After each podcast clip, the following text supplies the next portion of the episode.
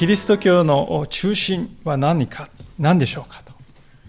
こう聞かれたらですね、皆さんはどのようにお答えになるでしょうか。それは復活であるというのが聖書の答えであります。パウロという人は第一コリントの15章の17節でこのように言っております。そしてもしキリストが蘇らなかったのなら、あなた方の信仰は虚しく、あなた方は今もなお自分の罪の中にいるのですと。こう、パウロは言っています。もしキリストの復活がなかったら信仰なんて虚しい、空っぽで無意味なものなんだと。そうまでこう言ってるわけですよね。実際、聖書を丹念に読んでいきますと、そのことがよくわかります。復活というのはキリスト教の中心でありまして、私たちの信仰の最大の襟所です。まさに聖書のクライマックスがキリストの復活であります。で、実はしかしそのクライマックスをもたらすために、その背後でその舞台を整えた人たちがおりました。ま、イエス様がですね、復活でこう脚光を浴びる、表舞台を浴びる、浴びる。皆さん劇場に行って、イエス様ですね、復活のイエス様がこう脚光を浴びている。その背後で舞台をですね、いろいろとこう整えた人たちがいたんだというのが、今日の箇所のですね、えー、筋であります。この人たちがしたことは復活がその通り真実であるということを証明する強力な助け、強力な力を持っていました。2010西暦2017年に生きている私たちは2000年前に起こったこの出来事が本当であるとね、どうやったら信じられるかというと、今日ここで行ったような、今日ここでいろいろとこう、事柄を行ったような人たちのその技があっだからこそ、ああ、これは本当に起こったことなんだと、キリストの復活は事実なんだと信じられるようになったと言っても良いと思いますね。ではそれは一体どういうふうにして起こっていったのか、それが今日のテーマであります。え早速、聖書ですね、言葉を見ていきたいと思うのですけれども、今日のこの最初の箇所は十字架の上でイエス様が死なれて、そしてそのイエス様の体を亡骸をヨセフという人が受け取っている。まあ、そういう場面から始まっています。57節をもう一度お見せします。夕方になって有馬屋の金持ちでヨセフという人が来た。彼もイエスの弟子になっていた。この人はピラトのところに行ってイエスの体の下げ渡しを願った。そこでピラトを渡すように命じた。有馬屋のヨセフという名前が出ますが、これは有馬湯というところのね、まあ、正確には、あの、場所は完璧には分かっていないんですけれども、まあ、しかし、この有馬湯という町が出身のヨセフという人が、初めてここで、聖書の中初めて出てきます。で、この人あの別の福音書などを見ますと、ユダヤ人議会の議員であったとですね、書いてあります。まあ、日本でいうと国会議員みたいなものです。で、この人はイエス様の弟子になっていたとこう書いてありますが、これは直訳しますと、弟子にされていたと。弟子にされていたということなんですね。そういう意味なんです。受け身なんですね。聖書にはこういろいろ詳しくは書いてないんですけど、多分ですね、想像するに、このヨセフという人はイエス様と以前から交流を持っていて、交わりを持っていて、そしてイエス様を信じるようになっていたんだと思います。で、弟子としてくださいとですね、イエス様にこう、個人的に願い出て、えー、あなたを弟子として迎えますと。受け入れられていたんだと思いますね。ですから、弟子とされていたとですね、書かれていますね。でしかし、ここであの、先ほども言いましたように、初めてこのヨセフという人の名前は出てくるんでありますから、多分ですね、ヨセフは今までは、この、私はイエス様をね、信じている弟子になってますって言って、みんなにこう、公にしてたかっていうと知ってなかったと思うんですよね。で、しかし、心の中で本当にこう、イエス様を弟子として受け入れて、イエス様に弟子としてくださいと入れて、個人的に受け入れられていた。ですから、イエス様をですね、死刑にしよう、しろってですね、えー、まあ、ユダヤ人議会が死刑一色でこう、染まった時も、同調しなかった。反対した。それを受け入れようとしなかったと、ルカの福音書などを見ると書いてありますね。で、このヨセフという人はここでとても大胆な行動を、行動に出ています。それがイエス様の遺体のですね、引き取りを願い出るという、こういう行動であります。で、実はヨセフはこの時とても急いでいまして、すぐに行動しなくてはならない理由がありました。まあ、なぜかと言いますと、立法にですね、次のように書いてあるんですね。新明記の21章の22節というところに、まあ、開けられる方は開けていただければと思いますけれども、旧約聖書のですね、え初めの方に新明記という書物ありますが、新明記の21章の22節というところです。第3版の聖書を使いの方は341ページです。第2版の方は311ページか312ページですね。新明記の21章の22節え、お読みいたします。もし人が死刑にあたる罪を犯して殺され、あなたがこれを木に吊るすときには、その死体を次の日まで木に残しておいてはならない。その日のうちに必ず埋葬しなければならない。木に吊るされたものは神に呪われたものだからである。あなたの神、主が相続としてあなたに与えようとしておられる地を汚してはならない。まあ、はっきりここに書いてありますね。死刑を犯し、死刑にあたる罪を犯して、木に吊るされた、処刑された時は、その死体を次の日まで木に残していてはならないということは立法ではっきり決まっています。で次の日、私たちにとって次の日っていうのは夜中のね、12時ですけども、ユダヤにとっておいて次の日というのは夕方にも始まります。で、この時すでに、その夕方が近づいていて、しかもその次の日は安息日であると。それが非常に近づいていました。イエス様は亡くなられたのは金曜日の午後3時頃ですね。で、そこからのガタガタと血が揺れるだとか、岩が裂けるとか、まあそういう一連の出来事があって、まあいろいろとこう落ち着いてきて午後4時頃になったかなと思うんですね。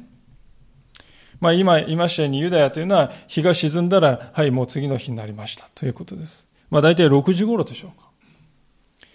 ですからヨセフは4時頃から6時頃までわずか2時間のうちにイエス様の体をね、墓に収めなくてはいけないという、もう非常に急いでいます。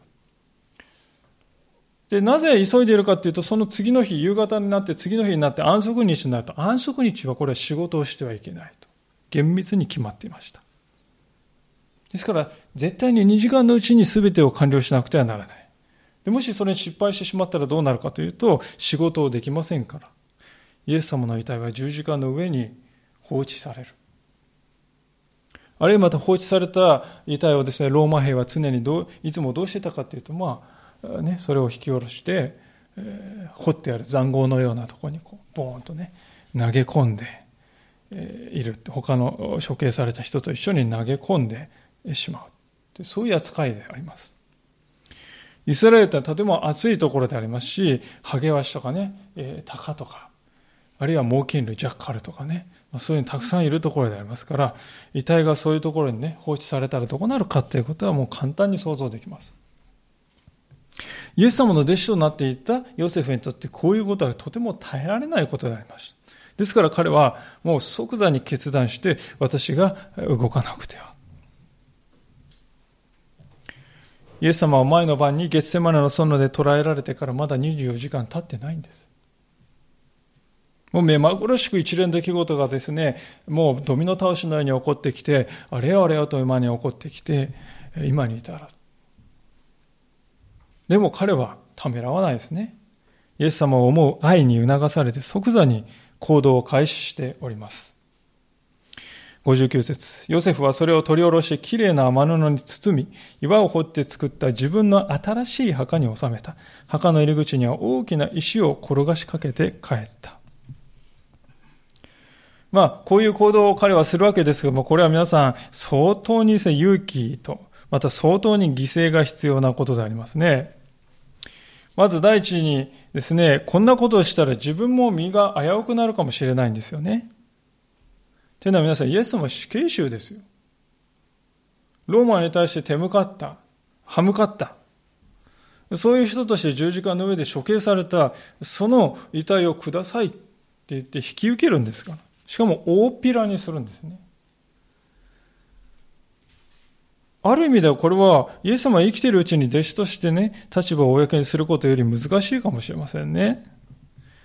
イエス様は今、死刑囚として殺されたばかり。下手をしますと、お前もあのイエスの仲間なのか？と疑われて、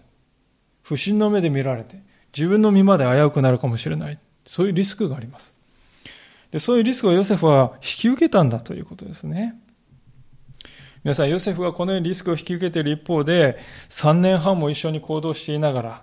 土壇場になると、いや、そんな男知りませんと言って逃げてしまったのが、弟子の筆頭であるペテロ。ペテロに比べてこのヨセフの行動っていうのはよほど勇気ある行動と言えなくもないと。そう思うわけですね。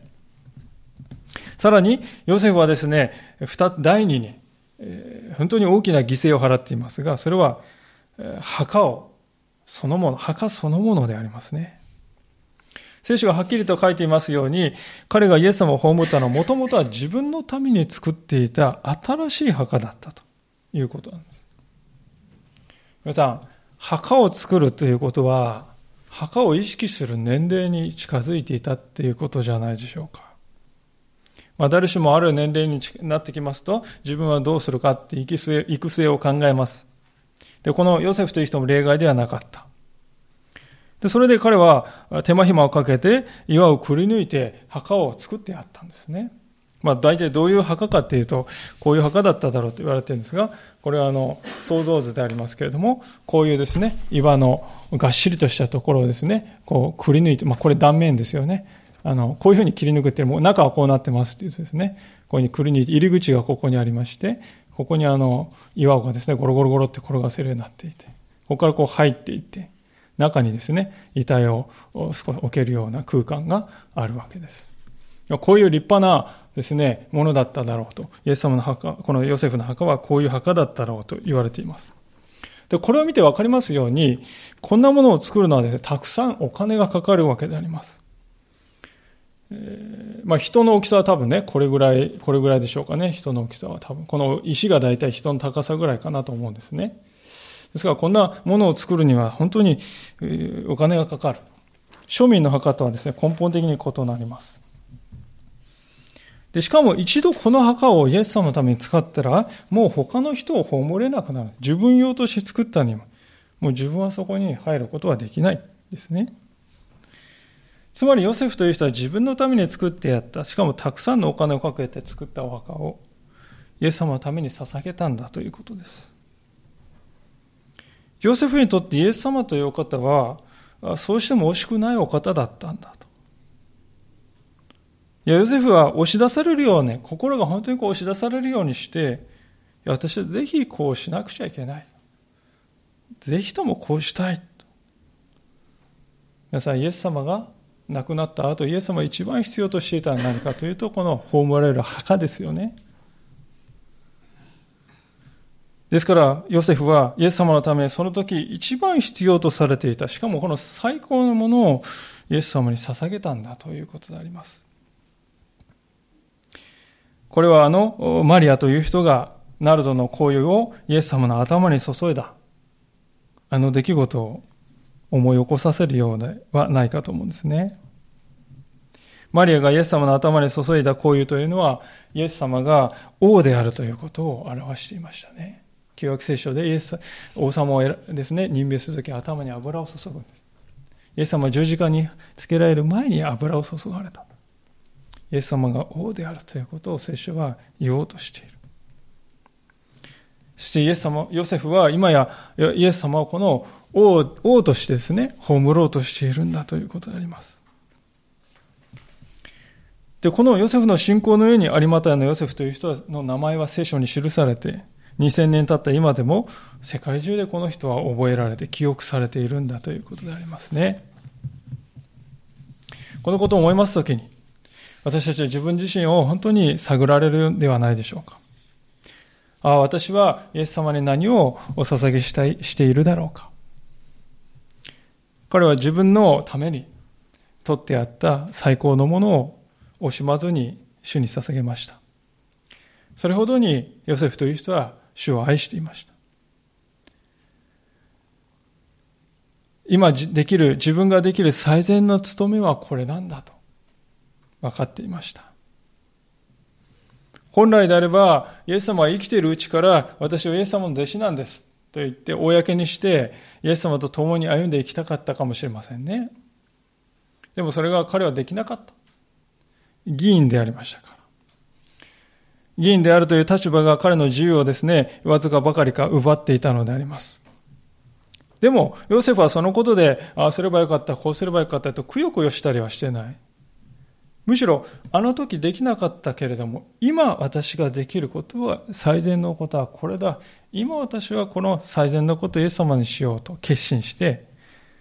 イエス様のため最善の、最上の葬りを捧げたわけですね。で、実にこれこそですね、あのイースターの朝に岩をも動かすですね、劇的なイエス様の復活がですね、表される、その下準備、下準備になったんだということですよね。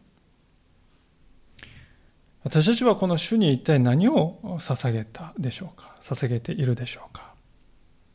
いやもっと言いますと私、えー、私たちにとってイエス様ということはどんなお方なんでしょうか？私たちの人生の中でイエス様の位置づけというのはどういうものでしょうか？イエス様は最上のものを捧げて惜しくないお方でしょうか？それとも余ったものを捧げればよい、そういうお方でしょうか？私たちは自分の立場というものもこの時顧みずにイエス様を手厚く葬ろうとするヨセフの姿。まあ、彼の姿は本当に私たちは主に何を捧げているかと、こう問うているように感じるわけであります。さあ、そのようにして、この墓にイエス様を収めるですね、一生懸命収めるヨセフの姿を、まあ、数は少ないんですけども、ある人々がこうじっと見つめていたんだと、聖書は記録していますね。それが61節でありますが、そこにはマグダラのマリアと他のマリアとが墓の方を向いて座っていたと。まあ、この人たちの名前は56節にも出てきますね。で、聖書はあえてこのイエス様を見つめている女性たちの名前をですね、ここで記録して私たちに残してくれています。で、弟子の名前が一人も出てきませんよね。弟子の名前が全然書かれていない。まあ、他の福音書を見ると、ヨハネとペテロは現場にいた可能性はあるんですけれども、しかし、名前は全然書かれていません。ところが、マグダラのマリアと他のマリアという、この女性の名前はちゃんと書かれています。実は、聖書を読んでいきますと分かりますけれども、イエス様の十字架と復活のこの出来事では、女性がですね、とても大事な役割を果たしております。復活したイエス様に最初に出会ったのは誰でしたか？女性であります。イエス様は復活しましたと言って男たちにですね、そのニュースを知らせたのは誰ですか？それも女性たちであります。男の弟子たちは知らされて、何本当かと言って、それはよかったって言って信じたかって言ったそんな滅話がと。一生に付したと聖書は書いていますね。当時女性の言葉っていうのはそれほど軽く扱われておりました。女性は裁判で証人としては認められない。そんな世の中です。しかし聖書は違う。聖書はこの女性たちこそがイエスの復活の最初の証人となったのだと。まさに弱いもの、見下されているもの、無視されているものを神は選ばれる。そこに神は目を留める。神の恵みと憐れみの深さというのはそういう世界なんだと。神様の目には人間の目からですね、どう思われているかということは関係がない。ただ真実に神を求めているならば、その人に神様は目をお止めになる。そう聖書は教えるわけであります。そこで、この女性たちのこの姿あえて聖書に書かれているのであります。しかし私は本当にこの、この墓をですね、透明に見つめながら、この、こちらの方に座ってですね、この墓の方を見つめながら、女性たちは一体何を考えていたんだろうなとこう少し想像してしまうんですね。ついこの昨日までまあ、24時間も経ってないですよね。昨日まではイエス様は生きておりました。前の晩には杉越の食事を一緒に食べたばっかりであります。私たちはイエス様のね、肉声を聞いたことなんてないですよね。イエス様のこの、実際の眼差しを見たこともないですけども、彼女たちは違いますね。イエス様の声を聞き、イエス様に触れ、イエス様のですね、と目線を感じる、そういう経験を持った人。しかしもう、それが叶わない。このヨセフたちが人の体よりも大きなですね、まあ、数百キロ以上あったんじゃないかと思うですね、石をもう渾身の力でぐわっとこうしているのを見ながら、この女性たちの頭の中には、イエス様と歩んだ日々のことが思い出されて、もう思い出されて思い出されて、あれもこれもと思い出されて、本当に心の中には絶えずこう悲しみが湧いていたんじゃないかと思いますね。残念ですが、あれほどイエス様に愛されて、あれほどイエス様に本当に、え用いられて、あれほどイエス様に選ばれ、直接選ばれて弟子になった男の弟子たちの中で、イエス様の埋葬の時を見届ける人はいなかった。しかし、この女性たちはイエス様から直接選ばれたわけではないけれども、しかしイエス様を求めて自ら従っていた人たちですが、その人たちの中に、イエス様の埋葬を最後まで見届けようとする人たちがいた。何がこの違いをもたらしたんだろうかとこう思います。それは一重に主に対する愛ではないでしょうか。神を愛するということは、神の近くにいることなんだ。本当にそのことを思います。主がおられるところに私もいたいんだ。主が行かれるところに私も行きたいんだ。主が愛された人々を私も愛したいんだと。そう願うということ。神に近くにいる、神の近くにいるということ。これが神を愛するということなんだ。この女性たちの姿を見るときに、本当に彼たちの心にその思いが満ちていたことを思わずにはいられません。私たちの心はどうだろうかと。私は主を愛しているだろうか。本当にもう一度心を探られたいと、そう思うわけであります。さあ、そういうわけで、イエス様の弟子たちが精一杯ですね、えー、葬りをしている。しかし、その違うところでは、全く違う見方からこの葬りを見ている人々がいたんだと。まあ、聖書はある場面を変えて、その人たちのことを次に書いております。62節でありますが、さて次の日、すなわち備えの日の翌日、祭司長パリサイ人たちはピラトのところに集まってこう言った。閣下、あの人を騙す男はまだ生きていた時、自分は3日の後に蘇ると言っていたのを思い出しました。ですから、3日目まで墓の番をするように命じてください。そうでないと。弟子たちが来て彼を盗み出して、死人の中から蘇ったと民衆に言うかもしれません。そうなると、この惑わしの方が前の場合よりもっとひどいことになります。ピラトは、万兵を出してやるから言ってできるだけの番をさせるがよいと彼らに言った。そこで彼らは言って石に封印をし、万兵が墓の番をした。まあ、ここであの出てくる最初たちをイエス様を処刑しろってね、えー、こう主導した人たちであります。で、その人たちとパリサイ人がタッグを組んで再び現れて、ピラトに陳情しに行っているという場面ですね。まあ、それはあの、このまま放っておくと弟子たちが3日目に墓に行って遺体を盗み出してきて、見ろ、墓は空じゃないか。イエスは確かに復活したんだと言いかねない。まあ、そんなことになると。ただでさえ混乱したイエスによって混乱させられたユダヤが、またまた新たに混乱の火種を抱えることになりますよと。まあ、一種の、一種の脅しですよね。で、ここで注目したいのは、彼らがそれをしたのが、62節を見ると、すなわち備えの日の翌日とはっきり書いてあります。備えの日の次の日ってはっきり書いてあります。で、備えの日というのは何の日かというと、安息日の備え、安息日の準備をする日ですから、安息日の前の日がこの備えの日です。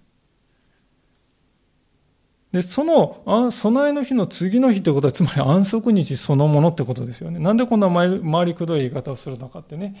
いろいろあの、議論がありますけれども。でも皆さん、安息日に、この人たちは政治活動をしているんですよ。聖書をですね、少し振り返って思い出していただきたいなんですけれども、ある時、弟子たちとイエス様が歩っている時に、お腹が空いてきましたね。こうちょうどこう麦が生えていまして収穫の時期で。で当時イスラエルであのお腹空いてた麦をねこう引っこ抜いちゃいかんけれどもこう麦をねパラパラと取って食べるのは全然合法であるって決まってました。ですからまあ弟子たちはその麦からこうパパって積んでね麦をこう揉み出して食べてた。でそれを見たですねこのパリサイ人や立法学者たちがですねお前たちは 安息日を犯していると安息日に違反しているぞと。不届きな奴だと。非難したんですよ。でその同じ人たちが安息日に会合を持って、しかも普段はピラトなんてね、あるいはローマ人で、違法人で、違法人っていうのは汚れた人たち付き合わないんですよ。わざわざ安息日に集まって、普段見下しているピラトのとこに行って、政治的な陳情をするんであります。これ以上ない矛盾であります。人のことを安息日違反であると批判していながら自分たちはこの安息日に陳情を行っていますね。ご都合主義というのはまさにこのことだと言えると思いますね。彼らが語っているこの宗教というものはただ単に形式的なものに過ぎない。内側においていかに神を愛するか。それが本当の信仰のはずですが。まあ、そのことからおよそかけ離れてしまっているということがわかるんではないでしょうか。ですから、イエス様はこのようなご都合主義的な信仰のあり方を断るごとに厳しくこの批判しておられますよね。聖書を見ますと。しかし私たち自身も中にもこのようなご都合主義的な信仰がないだろうかと、この探られるような思いがするわけであります。まそれとともに彼らがですね、こんなことが起こるんじゃないかと主張していることも実は奇妙なことなんですよね。考えてみていただきたいと思うんですけども、弟子たちがイエス様のね、墓からイエス遺体を盗んできて、盗むことによってあの人は蘇った。そんなことを主張言う言うですね、墓が空だと主張して復活を証明しようとする理由がないですよね。例えば皆さん、私たちは自分自身のことで考えてみるとわかると思うんですけれども、私たちの身内で誰かこう亡くなったとして、墓に納められました。でその後私たちがこっそり行ってですね、墓からこう骨壺を取ってきてですね、墓を空にしておいて、そしてその後で、墓が空じゃないですか。あの人は蘇りました。言ったところで誰が信じるでしょうか？頭がおかしいんではないかと思われ。復活したと言うんだったら、その復活した人を見せてくださいと。復活というのは、ですから実際に生きて動いている姿を見て初めて証明されます。ですから、イエス様の遺体、イエス様の復活も、ただ墓が空になったというだけでは、これは状況証拠に過ぎない。実際に生きて動いている目撃証言があって初めて意味があることになります。でも、でもですよ、皆さん。最初たちはこれだけ弟子たちを警戒しているということは確かですね。はために見ればですね、弟子、そんなことをしても弟子たちにとって何か意味はあるとは思えないけど、でも、あの弟子たちはやりかねないぞと思っているということです。つまり、この人たちは、それだけイエスという人にあの弟子たちは信頼を寄せている人たちだということはね、認めてるんですよ。このところを読んで分かりますように、弟子たち、最初たちは民衆を信用なんてしてませんね。ああ、人々はね、簡単に騙されてしまう。イエスに騙された。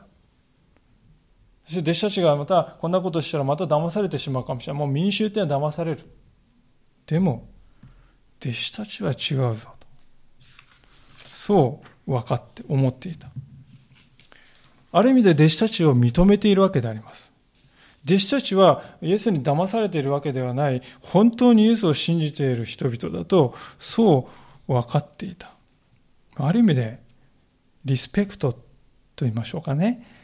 そういうふうにこう受け入れているということであります。ですから、弟子たちがイエス様を慕っているということをよく分かっているので、こういう過剰反応みたいな反応がですね、出てくるんでありますね。そこで、私たちが自分自身のことを思いたいので考えたいんですね。私たちの周りにいる人たちは、私たちがイエス様を信頼しているその信仰を見てね、こういう類の尊敬とか恐れっていうものを感じているでしょうか？私たちはそういうものでしょうか？いや、あの人を見るとね、あの人は本当にイエス様に信頼しているその姿は見えるようだ。まあそう露骨には言わないかもしれないけど、心の中で本当にあの人の信仰というのは確かだと密かに尊敬している。そういう私たちでしょうか？もしかすると反対に、まああの人たちの信仰は別にほっといても何の問題もないですよ。そう言われてしまうとすれば私たちにとってイエス様というお方はまあその程度のお方なんだということではないでしょうか。クリスチャンとして私たちがですね、生きていく中で最悪の事態っていうのはどういうことかって言いますとね、まああの人がイエス様を信じてその信仰っていうのは害にもならんし、けど益にもならんよと。こう言われてしまうことがですね、最悪の事態ですよ。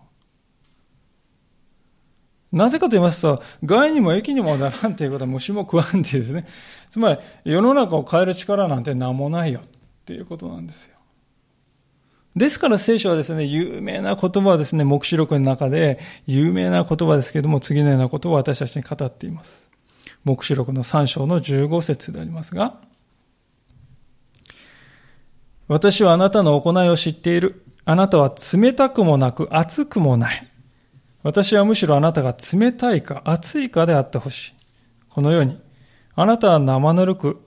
熱くも冷たくもないので、私の口からあなたを吐き出そうと。黙示録3章の15節です。あなたは冷たくも熱くもない、ぬるま湯のようだから吐き出してしまおうと。神様から言われたのは、ラオデキアというところの教会に向けてのこの言葉であります。冷たくも熱くもないということはね、あってもなくても関係がない。その存在は全然意味がないっていうことですよね。まあ残念なことに、え神様からこう言われてしまったラオデキアの教会というのは今では廃墟としてえ残っておりますね。歴史を振り返りますと、いつの時代もキリスト教が発展した時代というのはいつのどういう時かというと、教会は社会に対する影響力を持っておりました。でそれは政治的な力ではない。むしろ信仰の純粋さを見て周りの人たちが畏敬の念を持っていた。リスペクトしていた。まあ、そういう時代に教会は力を持っていました。で、クリスチャンがそれを失っていった時に教会は衰退してしまう。あの人たちはほっといても害にも益にもならぬと思われ出した頃から教会は力を失っていきました。ですから、私たちが本当に自分自身、えー、ですね、の姿を見て、えー、帰り見たいことは、私のこの信仰は、周りのこの家族や、周りのです、ね、会社の人や、周りの学校やですね、周りの人々にとにかく影響を与えるものだろうか。あの人の信仰はどこにも薬にもならないね。とそう言われることは私たちにとっては最大の悲しみではないかと、そう思うんであります。で、その点においてこの弟子たちというのは隠れてね、えー、イエス様が知りませんと言って逃げ込んでいたけれども、いたけれども、最初たちはしかしこの弟子たちの信仰というものをある意味で恐れて認めてはいましたね。それで、ばっちり、ばっちりと守りを固めたつもりでいたのでありますが、しかし、この最初たちも、ことの一番大事なことは見失っておりました。皆さん、イエス様は十字架で死なれた時に何が起こったか覚えておられるでしょうか？51節を見ますと、このように書かれています。すると見よ神殿の幕は上から下まで真っ二つに裂けた。そして地が揺れ動き、岩が裂けた。地が揺れ動き、地震が起こり、岩が裂けた。神の力というものはこういうものであります。ですから、最初たちが石にですね、いくらこの封印ですね、まあ縄を張ったりして、こう動かせばわかるようにするわけですけども、封印をしてもですね、そんなものは何の意味もない。イエス様は死なれた時に実際にエルサレムに地震が起こり、岩が裂けた。その出来事を見て知っていたはずですけれども、最初たちは何も学んでいなかったようであります。しかし、ここで実に皮肉なことですけれども、彼らが墓を封印するようにピラトに要求した、これによってですね、イエス様の復活がより確かであることが証明されるための条件が完璧に整ったということがわかるわけです。どういうことかと言いますと、墓がこう、封印がされるということ、その封印を解くことはですね、どういうことかというと、ローマ帝国に対する反乱罪になるわけですよね。ローマのですね、印鑑が押されてね、印籠が押されてこう、封印されてるんですが、それを、破壊するということは、ローマ帝国に対する反乱罪であります。しかもそもそも屈強なローマ兵がですね、守っている。墓を襲って、その兵士を倒して、そして重たいですね、遺体を担いで奪い取る。弟子たちにはこんなことは不可能だ。不可能であります。で、そういう不可能な状況にもかかわらずイエス様の亡骸がなくなってしまったとすれば、弟子たちには不可能だ。だとすればもうこれは神様の介入によって内側から墓が開いてイエス様復活したと、そう考える以外にありえなくなるんですね。つまりここで最初たちが弟子たちが盗んだというシナリオを消してくれた。それによってかえってイエスは復活したというシナリオが真実であること。そのシナリオの真実性が飛躍的に高まったということなんですね。最初たちは絶対にイエスが復活したなどという洞話を吹聴することは許さんと意気込んでこれをやったけれどもしかしかえってイエスの復活を強力に明かしする証拠作りになっていたということなんです。ですから、ある人はですね、この人たちは無意識のうちに自分で復活の証人になっていたんだっていうんですよね。復活を否定しようとして、そんなことは絶対ありえないということを証明したくてやっていることが、実は後から見ると、イエス・キリストは復活したとしか言いようがないという。そう考える人々にそうね信じさせるような証拠を提供してくれているわけです。絶対になりたくなってないと思っていた復活の証人に無意識のうちになっているというですね。実に皮肉であるわけですが実にこれは象徴的なことだと思います。皆さんこれが神のなさることであります。これが神の知恵だということです。皆さん、そもそもキリスト教というこの宗教は十字架。この十字架を掲げておりますが、この十字架というのは皆さん死刑のね、処刑台ですよね。この処刑台の上で処刑されたですね、人をですね、救い主として拝むと。普通はありえないですよね。どのですね、教えでもこう英雄をですね、もう軍事的にも政治的にもですね、まあ、養子でもですね、もう完璧なヒーローをですね、えー、まあ、釣り上げるんですよ。しかし十字架、キリスト教では十字架を抱えます。死んだお方を救い主として掲げる。それは神の子が処刑されているという誰がどう見てもですね、悪が勝ったとしか思えないんだけれども、実はそこで神様は人類を罪から救うご計画を達成されたと。逆説です。人間の目にはイエスは敗北したと思えるこの場所が実はイエスが罪に打ち勝った場であったというこの逆説です。これが人類を罪から救い出す神のご計画だった。同じようにこの最初たちも自分ではそうと気がつかなかったけれども復活を確実なものとしてつまり弟子たちが盗みようがないそのために彼ら自身ね用いられていたんだということですね神のご計画の引き立て役になっていたということであります。それが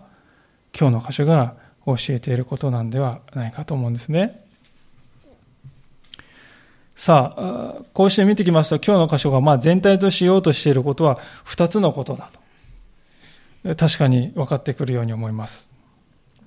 まず第一のことは、イエス・キリストは確かに死なれて、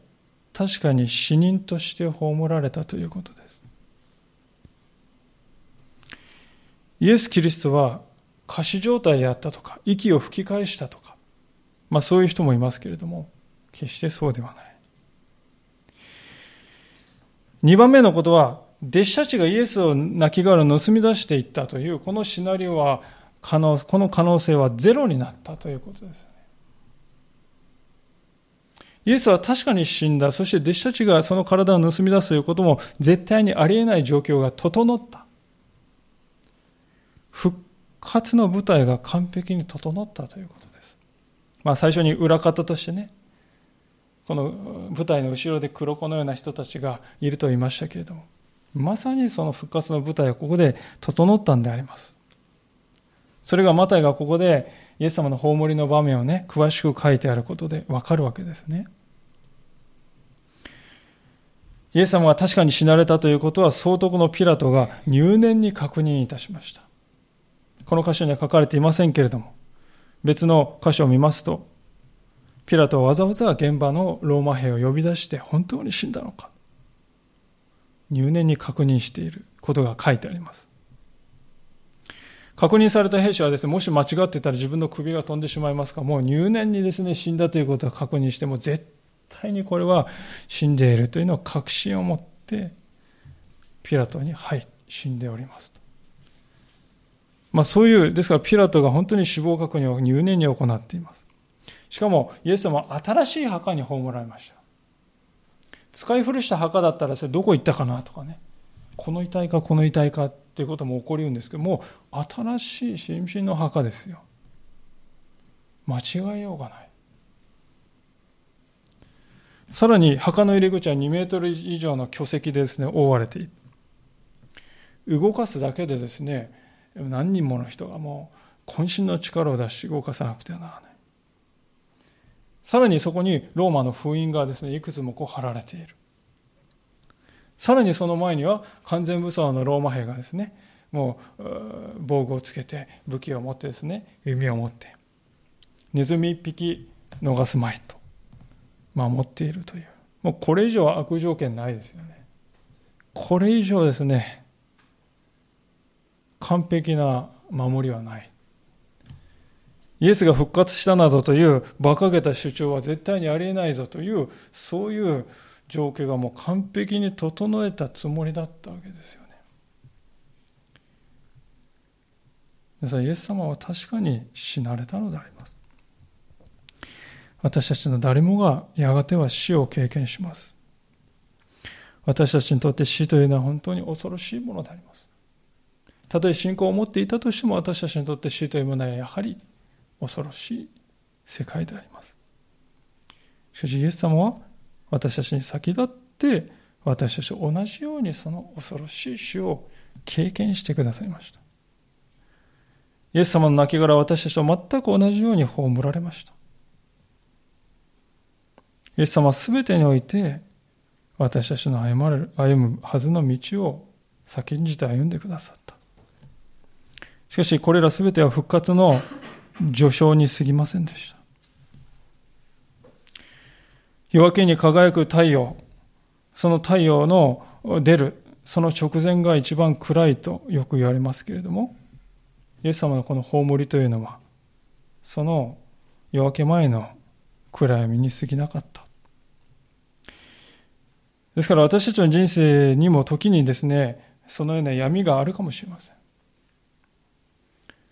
今日の箇所のようにもう万に一つの可能性も断たれてしまったと。もうこれ以上悪条件はないだろうという完璧なですね、最悪の状況にですね、陥ってしまった。そう感じる時もあるかもしれませんが、出世書ははっきりと、人間の望みが限界を迎えた時に、私たちが望み得ない時に、神は復活という奇跡を私たちのうちに起こって起こしてくださる。墓は確かに陰気なですね、暗いですね、この闇の世界でありますけど、その墓の先には常に命がある。キリストがですね、おられる。ですから私たちの人生は本当に、やがて私たちも墓に入りますが、しかしその先には必ず、確かにキリストの命があるんだ。そのことを私たちは本当に思いながら、日々死を信頼して歩んでいきたいと。そう思います。お祈りしたいと思います。